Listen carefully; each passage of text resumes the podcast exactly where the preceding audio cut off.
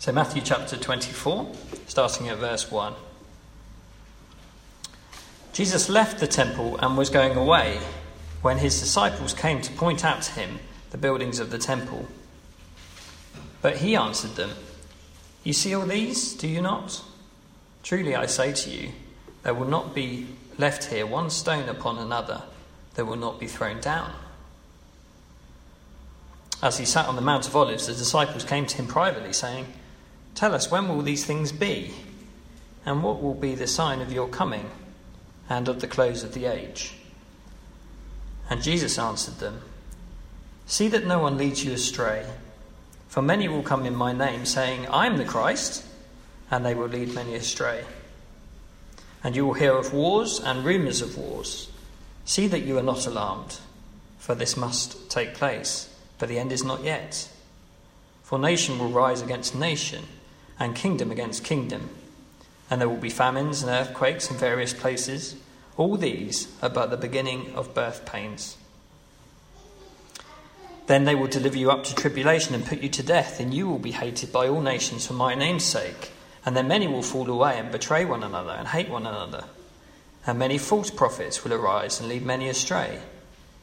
And because lawlessness will be increased, the love of many will grow cold.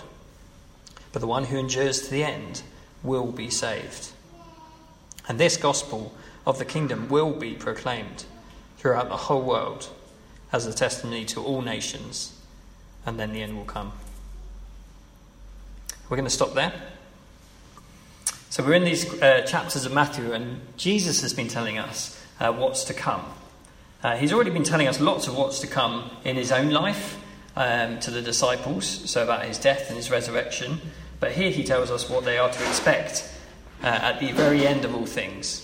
Um, and we're going to be looking at those verses together. Jesus speaks of two different events. We saw that at the end of chapter 23, uh, in verses 30, 37, uh, 38, and 39, sorry. Jesus speaks of the house becoming desolate, which is the temple in Jerusalem, and he also speaks about um, him coming. Uh, you will not see me again until you say, Blessed is he who comes in the name of the Lord. So Jesus is speaking about two events at the same time. One of them is the imminent destruction of the temple in Jerusalem, which was unheard of. They're standing right there in Jerusalem. That temple has stood for ages. And you'll see in verse 1 of chapter 24 that Jesus left the temple and was going away when his disciples came to point out to him the beauty of it, of the buildings. And Jesus says, You will see all these things. Truly I say to you, there will not be left here one stone upon another that will not be thrown down. So that's the first event Jesus speaks of. It's, it's going to happen pretty soon. And in fact, it did happen within their lifetime from this moment. The temple would be destroyed. Rome would put their foot down on Jewish rebellion and they would absolutely bring it to the ground. And yet, the other event he's speaking of is his return.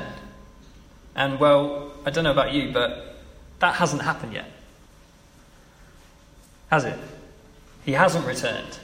So that's the other event that Jesus is speaking of.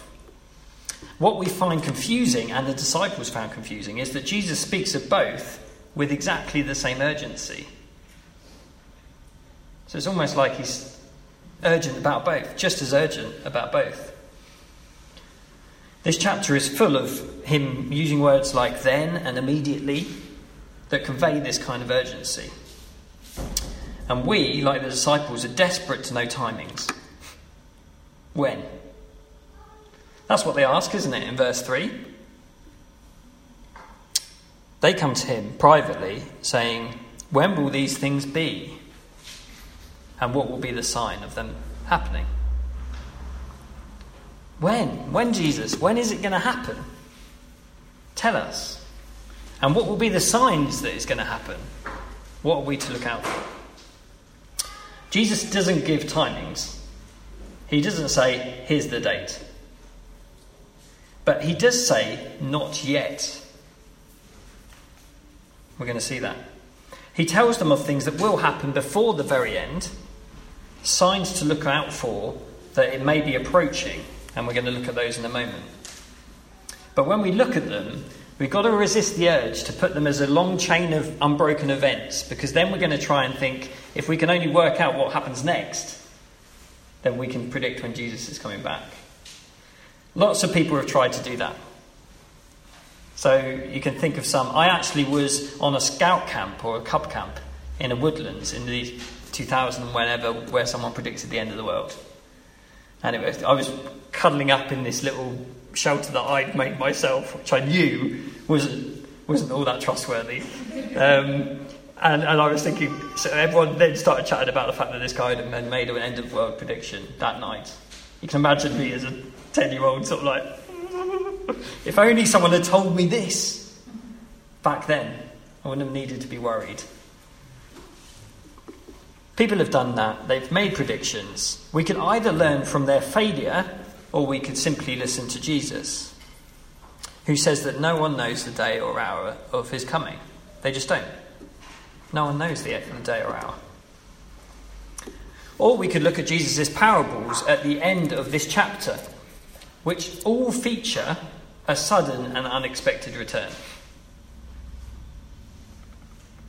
So, predictions speculation about when he's coming, then, then they don't count for anything, really. Others have taken Jesus' talk of urgency here as meaning that he expected to return soon but got it wrong. Jesus was expecting it's going to happen soon, and, and it didn't happen. But again, you only have to read Jesus' parables to see that all four of them feature a considerable delay. There's quite a bit of time. And, that, and that's what actually allows for what Jesus is going to warn us against here, which is fake news ideas about his return. Or thinking that it's never going to happen. So that's the delay is already predicted by Jesus. So let's look at those two things um, that people say. Jesus speaks with urgency, though, because he wants us to be ready. We need to be ready for his return. Any details he gives us are for our preparation and not for speculation. So, first of all, don't believe those who say it's now. When it comes to Jesus' return, don't believe those who say it's now. Let's read from verse uh, 4 of chapter 24. See that no one leads you astray, for many will come in my name, saying, I am the Christ and they will lead many astray. And you will hear of wars and rumours of wars. See that you are not alarmed, for this must take place, but the end is not yet. For nation will rise against nation, and kingdom against kingdom, and there will be famines and earthquakes. All these are but the beginning of the birth pains. Then they will deliver you up to tribulation and put you to death, and you will be hated by all for my name's sake. And then many will fall away and betray one another and hate one another. And many false prophets will arise and lead many astray. And because lawlessness will be increased, the love of many will grow cold. The first danger of delay is this people cutting in, making, capitalizing on the, on the delay by coming up with their own take on it, on when Jesus is going to return. So people can, can do that because there's a delay. And so there are, will be people who come and say, We know when Jesus is going to return. Or even that he's returned already. Or I am the Christ. You know, some people say that. We, we, can, we can think, can't we, of plenty of cults and religious groups that might exploit that. Um, and actually, they do, and they gain big traction and a huge following. Because people buy into it. Uh, me and the Warray kids were having this conversation a few weeks back. But I guess it's not just cults that do that. I was imagining with Hannah, my wife, about how many people would believe Kanye West if he told people to worship him and that he was somehow a God figure. You know, there's immense power, isn't there, in celebrity status. So it's not just cults that do that. So these are the things that Jesus is telling them about. Um, the, the, delay will allow for people to come in and say, uh, It's now. and yet Jesus says, No, it's not yet. It is coming, but it's not yet. Jesus says plainly, clearly, many, many times here do not believe them. Don't believe them. In fact, you don't even need to investigate them. In verse 23, let's read that. Then, if anyone says to you, Look, here is the Christ, or there he is, do not believe it, for false Christs and false prophets will arise and perform signs and wonders, so as to lead you astray, if possible, even the elect. So if they say to you, Look, he is in the wilderness, do not go out. If they say, Look, he is in the inner rooms, do not believe it. You don't need to investigate. You don't need to go out and think, Is that, is that really true? Shall I go and investigate whether it's true? plainly for the reason that Jesus says in verse 27. Jesus says, As the lightning comes from east and shines as far as the west, so will be the coming of the Son of Man. So you can guarantee that every claim and every false claim that has been made about the end of the world, uh, you don't even need to investigate it to know it's wrong because it will be seen by everyone. Jesus' return will be seen by everyone. There's not going to be any missing out on it. As the lightning shines from east to west, it's just going to light up the sky, and everyone's going to see it.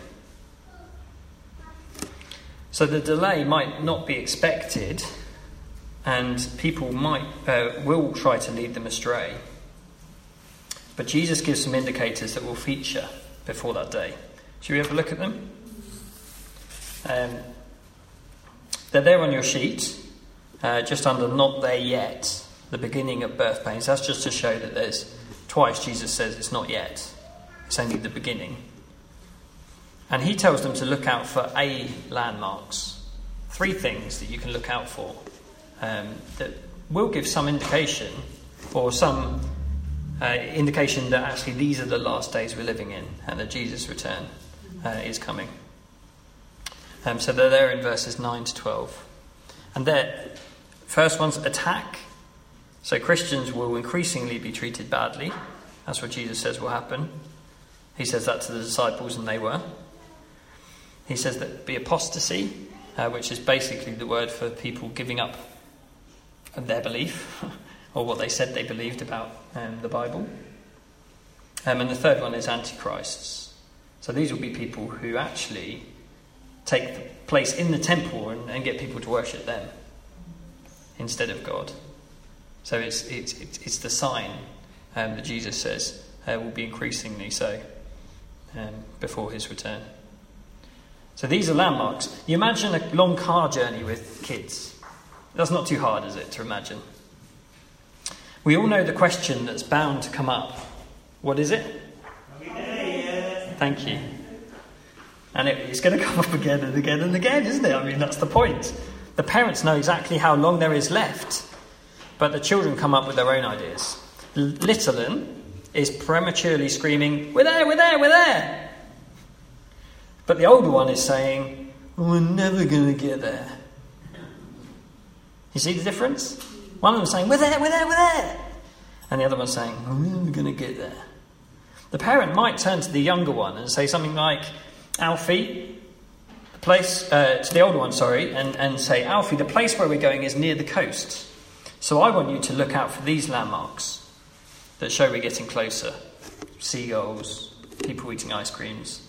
Um, what else do you see by the beach? Uh, people in swimming suits.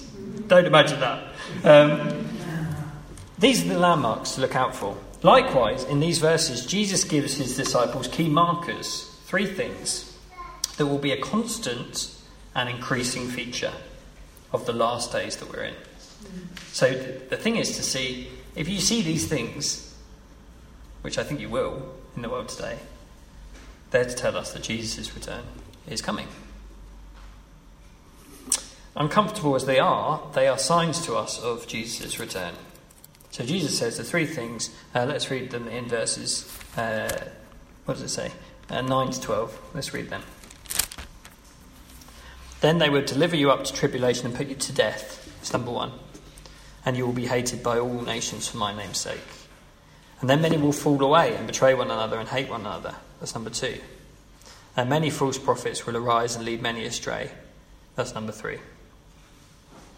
So these are the three A's, three landmarks, three things that if you see that consistently and in, in increasing measure, uh, you can be sure that Jesus' uh, return uh, is, is approaching. And remember, these are not for our speculation, these are just for our preparation. What does it mean for us to be ready for Jesus to return? So, the, president, the presence in our world of the persecuted church, false prophets, and mass apostasy, people turning from the faith, are signs that these are last days we're living in. Jesus is going to return. Don't believe those who say it's now, it's not yet. These are the things that are going to happen. So that's the first danger. People cutting in and claiming to be the Christ or know where he is all the time of his coming. You don't need to believe them. They're false. Because we don't we will all be witnesses to his coming. Plain and simple, you don't need to investigate any further.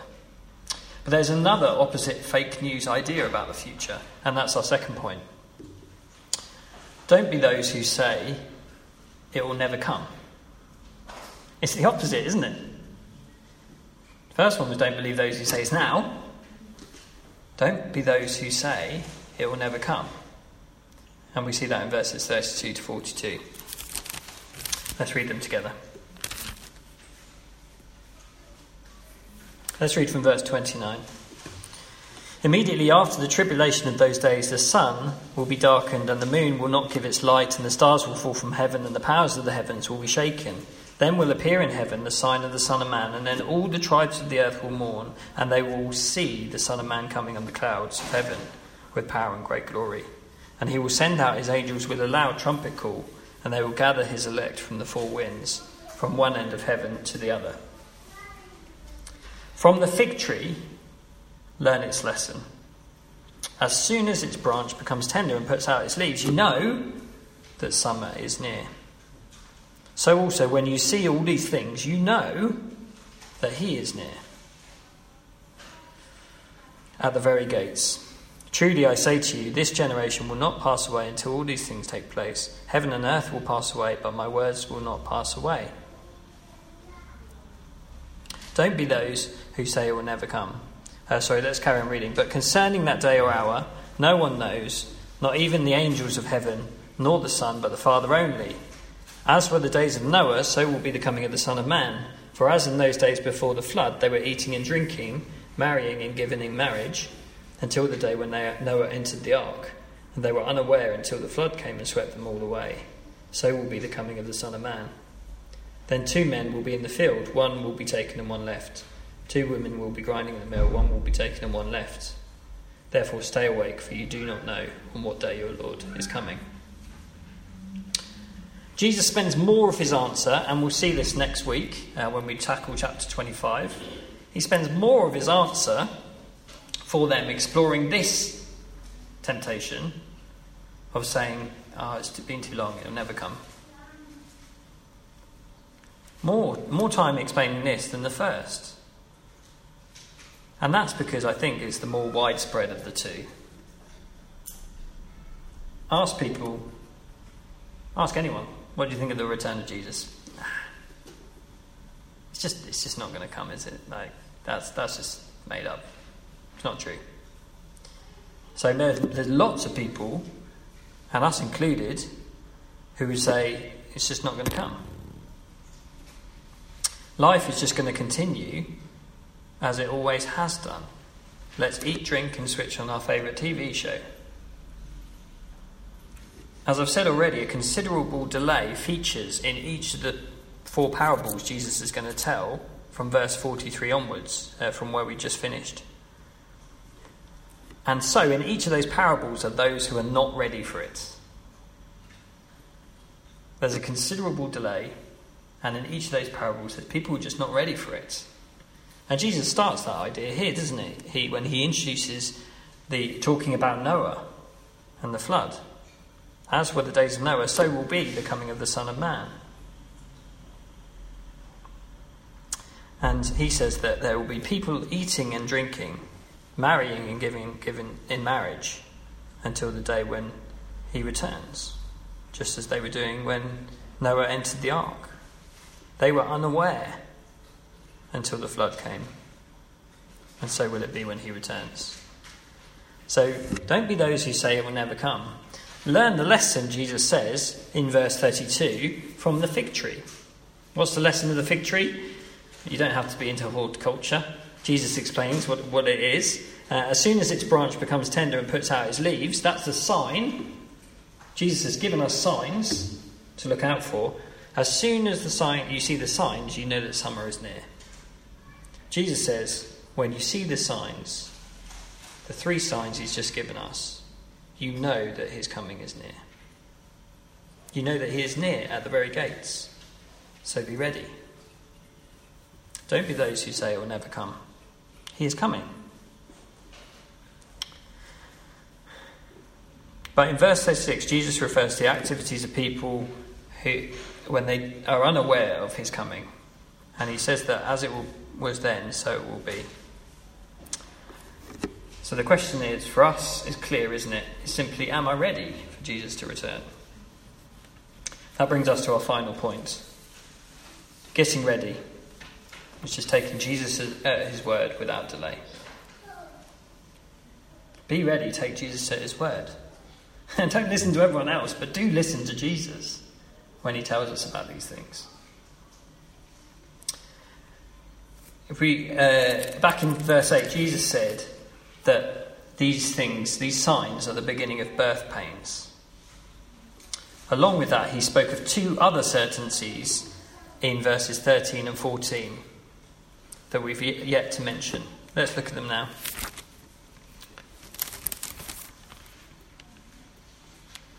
He says this But the one who endures to the end will be saved.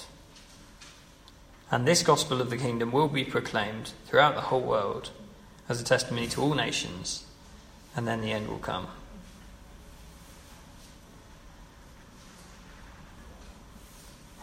The, the, the painful things, the difficult things, are the beginning of birth pains.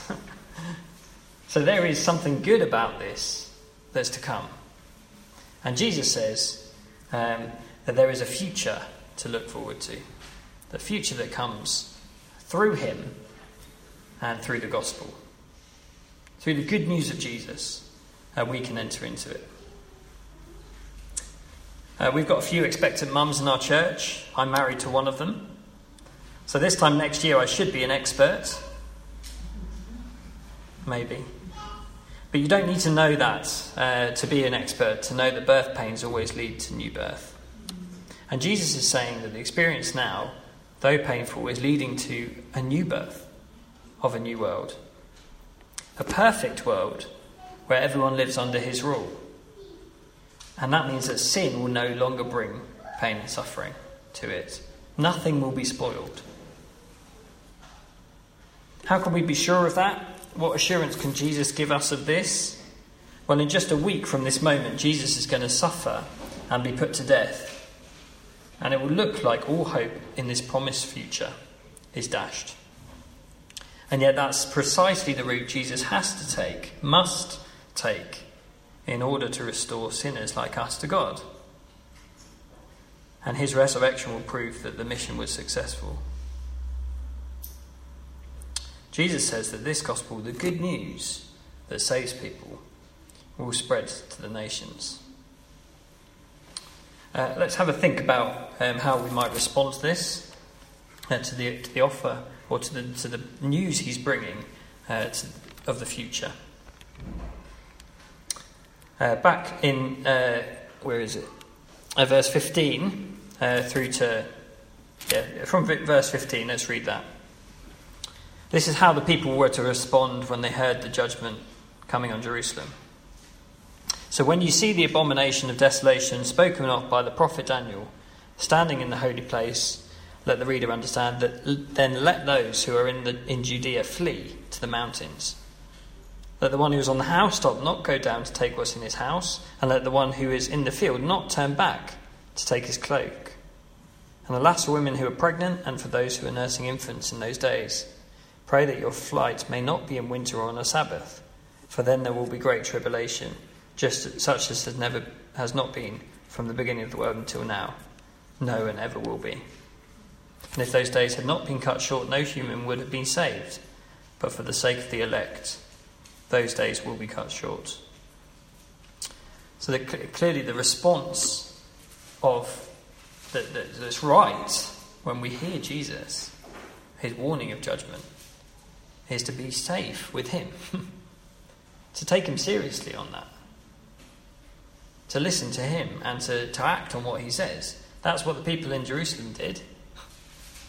They, they forsook, they said, We're going to leave all that other stuff behind. That can't save us.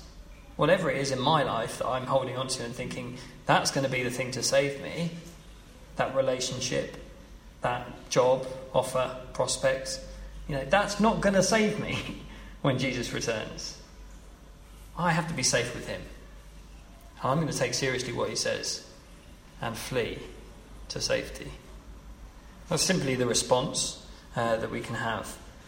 So, what will we do with his instructions? Well, these three things. Don't be those, don't believe those who say it's now. Just don't have anything to do with that. It can't be, because we'll all see it when Jesus returns. Don't be those who say it's never going to come. It will. Jesus will return. The signs show us that it's going to happen.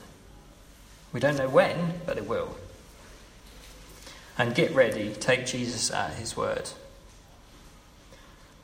Well, perhaps you're someone um, who actually current, is currently being deceived by a group about the end times. Or maybe you're living as if it's never going to happen. Maybe you're one of those people eating and drinking and going about getting married or get, you know, doing that. That would be all of us, wouldn't it, at some point in our lives?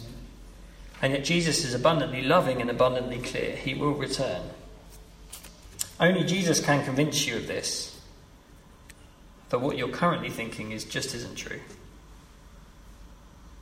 It would be great to humble yourself to ask Him to, to show you. But one big temptation, I guess, is the fear of those who think differently that we've got in our lives already. We just don't want to lose the relationships that we've got with people because they're thinking it's not something to be worried about, or they're thinking the thing that um, my particular religious group is teaching them. So I don't want to lose those relationships. Uh, but isn't it more important to, to know for yourself what's true? What's really true? And Jesus is telling us for a reason. He wants us to be ready. Jesus will say more on what it needs, means to be ready. Uh, we've seen the example in our in our passage today, but he's going to say more in the parables that will follow this one. Um, you can read them for yourself. Uh, why not go away and do that? Uh, from verse 45 onwards into chapter 25. There's four parables that Jesus tells, and he's, he's explaining what it means to be ready. I will look at them next week. So why not come with your questions uh, about those, those passages? Christians, if you're a Christian here today, uh, we've just had the changing of the clocks, haven't we? Yeah. Some of you? No, you're all here, so you must have changed your clocks. Um, we, we've still got 10 minutes to see if anyone else arrives. It's really confusing, isn't it, living in two time zones? And this got me thinking. Jesus is giving us one time zone here. Christians have one time zone. These are the last days. These are the last days. We don't know how many days there's going to be, but these are the last days. That's the only time zone that Christians are living in and that everyone's living in. And it really helps us as Christians. It brings everything else into focus for us. It takes away the confusion, it brings into focus, and helps us to see clearly what it is we should be doing how we should be living. Because what do we want to be doing when Jesus returns? We want to be living for Him, don't we? Um, we want to, to be, for others to be ready for the day when He returns. The most appropriate thing to be doing in these last of days is speaking about that coming day so that others can be ready for it. Let's pray that God would use us to that end this week. Lord Jesus, you will return. You tell us it's not yet, but you don't tell us how long it will be. And yet you give us clear things uh, signs uh, that we are to see, and when we see them, we are to be thinking um, that the day might be approaching. And uh, when you return, every eye will see you, every knee will bow before you. And really, there is only uh, one conclusion on that day um, for our lives. Uh, we stand before you either as those who have been rejecting you and turning away from you, as we would naturally do, or we stand as those who have been saved. Thank you that your, your firm promise here is that we will be saved um, if we come to you. Please, would you make us ready for that day? Uh, please, would we not delay our own response, put it off, thinking we might have many more days to come? Please, would everyone here be ready for the day when you return? We pray this in Jesus' name. Amen.